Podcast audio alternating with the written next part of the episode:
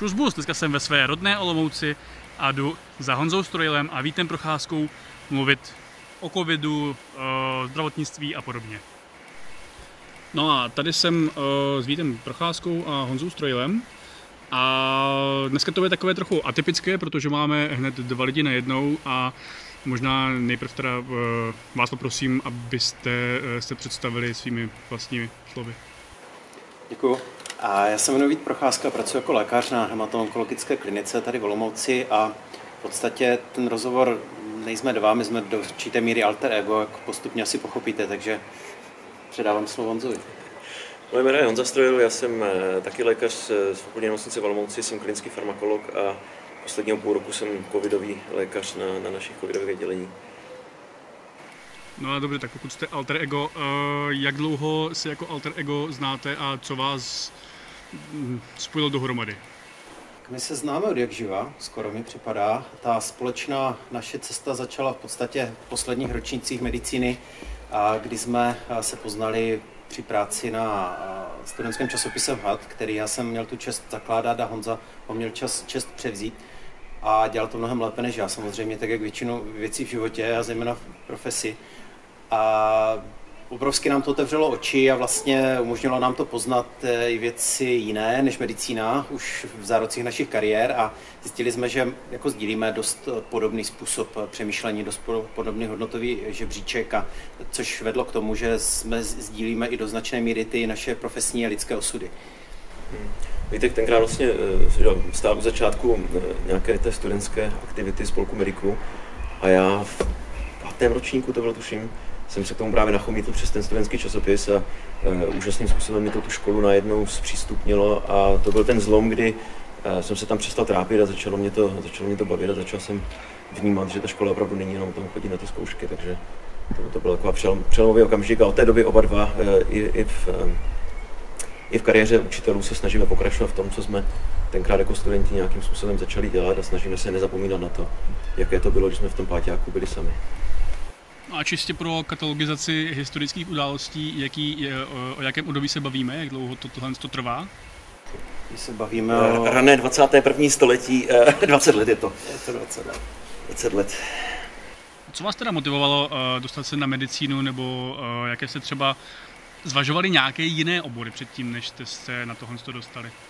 Tak já mám eh, jako dvě verze toho příběhu. Jedna je mm, jako mm, taková ta honosná, jak eh, mě jako baví ta, ta aplikovaná věda, jak ta medicína je prostoupena tím nejlepším z těch přírodovědných oborů psychologie a, a toho krásná. A pak, pak ta pravdivá verze je ta, že na mě nic jiného v podstatě nezbylo. Jo. Mě jsem samozřejmě tíhnul k, k, k těm biologickým vědám, ale eh, byl jsem vždycky hloupý na matematiku a uh, asi, asi by mě nebavil vloženě nějaký, nějaký soft obor, takže pro mě to byla v podstatě jediná volba. Na druhou stranu je třeba říct, že ta medicína je tak neuvěřitelně neuchopitelný obor a můžete se najít v tak odlišných uh, sférách, jako na jednu stranu můžete být opravdu tvrdý jakoby chirurg a na druhé straně můžete být jemná duše, která se zabývá arteterapií v rámci, v rámci psychiatrie. Takže to je velmi, velmi pestré a to je na tom, to, co mě hodně baví. Já myslím, že ta moje cesta byla podobná. Já jsem uh, sice trošku jiného směru, ale uh, taky. Já jsem si to vybral tu medicínu, protože mě bavily ty přírodní vědy, bavila mě fyzika teda.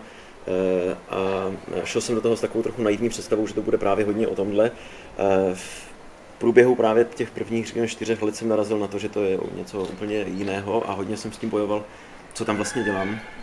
Ale přesně jak Vítek říká, já to dneska říkám i maturantům, když přednáším o volbě oboru, že medicína je úžasná v tom, že se tam opravdu každý může najít od toho mít ruce od krve a lítat s vrtulníkem a zachraňovat životy doslova jako v tady té intenzivní medicíně až po právě nějakou, třeba i tu fyziku. Um, takže jsem rád, že jsem tam šel, ale ta cesta byla taková, že trvalo hrozně dlouho, než jsem na to přišel. Když to zmíním studentům právě v tom čtvrtém, pátém ročníku, tak spousta z nich je ve stejné situaci, jako jsme byli my. A spousta z nich tu cestu taky hledá, takže myslím si, že to není nějak unikátní, že spousta lidí na té škole teprve tak si zjistí, co, co to obnáší a, a kam budou směřovat. No a když vy jste zjistili, co to obnáší a kam chcete směřovat, tak jste pak vyrazili i na uh, Fulbrightovské stipendium. Nebo bylo to jediný eh, zahraniční výjezd, nebo bylo jich třeba nějaké víc, které stojí za zmínku?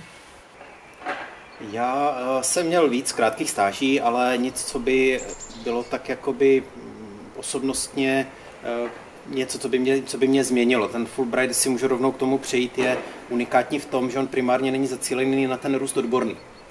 Jezdí tam typově podle mě trošku jiné osobnosti, protože ono je to postaveno na opravdu rozvoji spolupráce, jezdí tam typově osobnosti, psychologové tomu říkají protagonisté. To jsou lidé, které baví podporovat růst jiných lidí.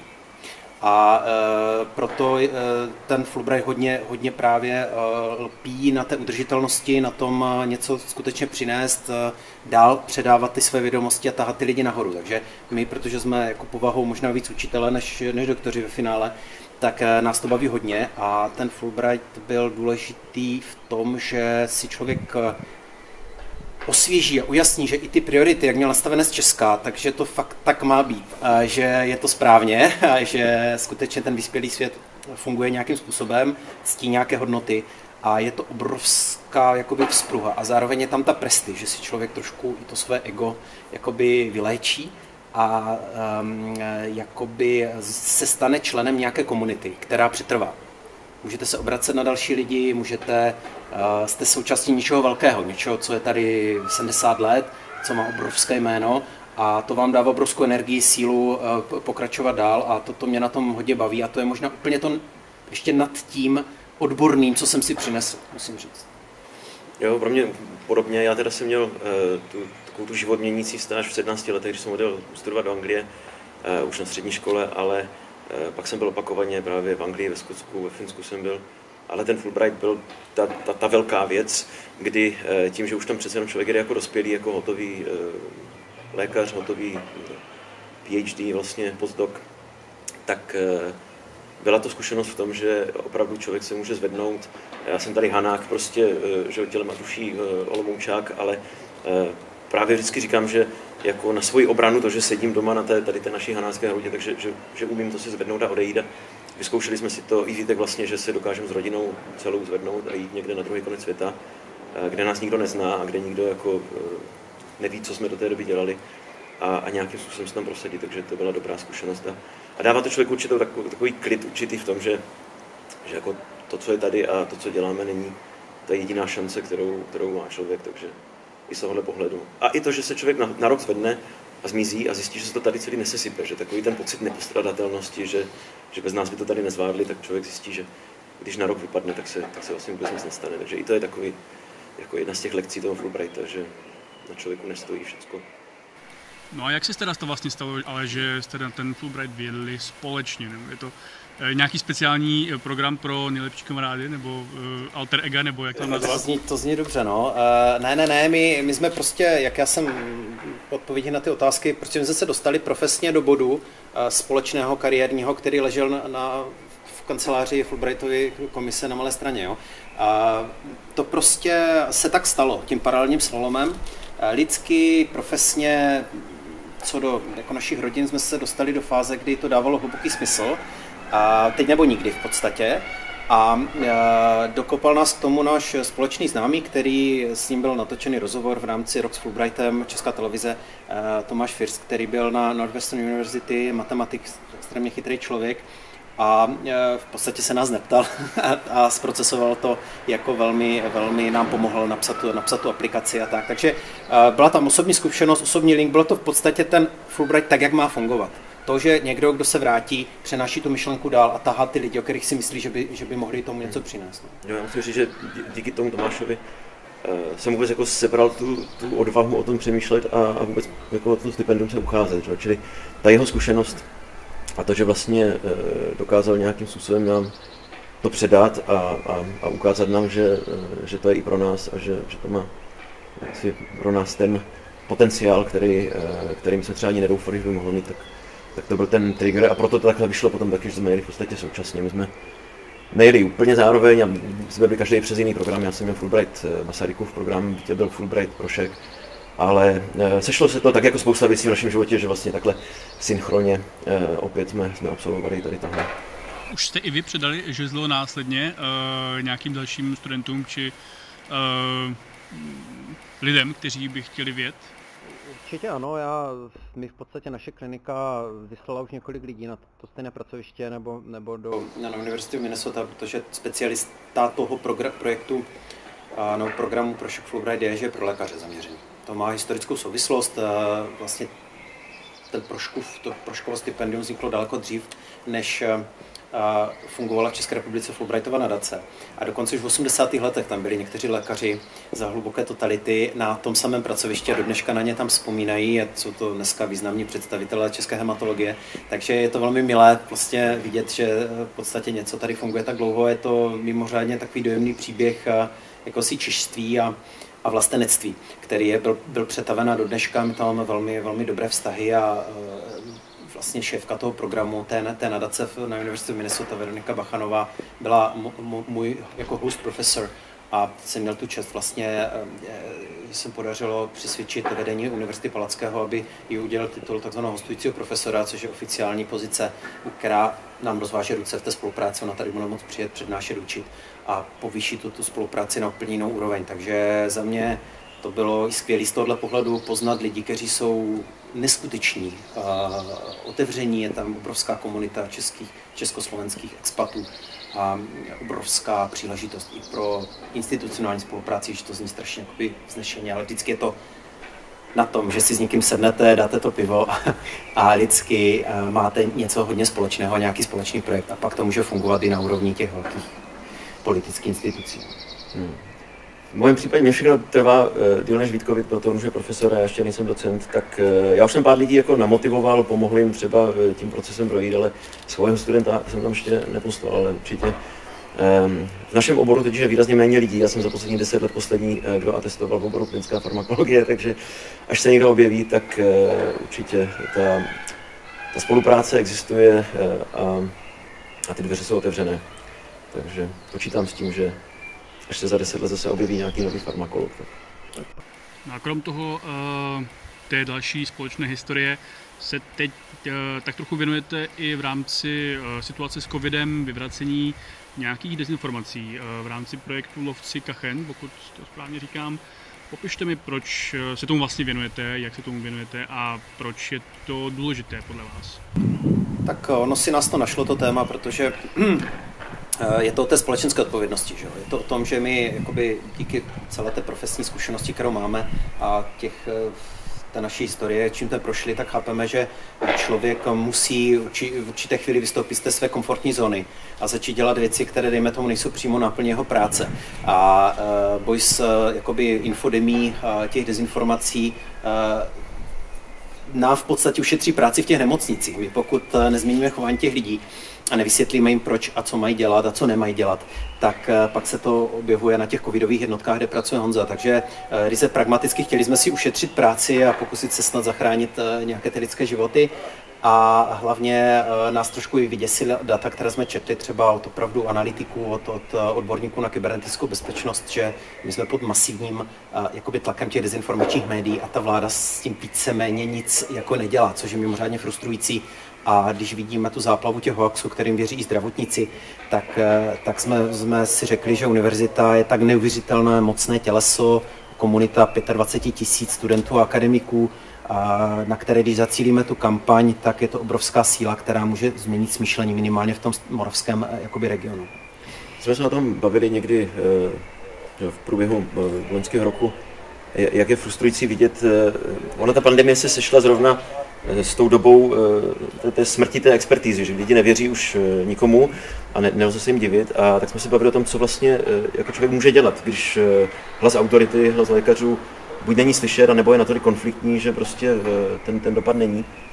A shodli jsme se na tom, i, i tu osobní zkušenost máme třeba právě z té nemocnice, že ten osobní příklad a ten osobní kontakt přesvědčí a, ten člověk zase může přesvědčit další. Takže člověk prostě na oddělení se sestry ptali, co si myslím o očkování a když jsem myslel, že se nechám očkovat jenom, co to bude, tak bylo vidět, že třeba eh, taky chtějí, ale váhali, nevěděli a, a oni zase mají eh, svoje rodinné příslušníky a to.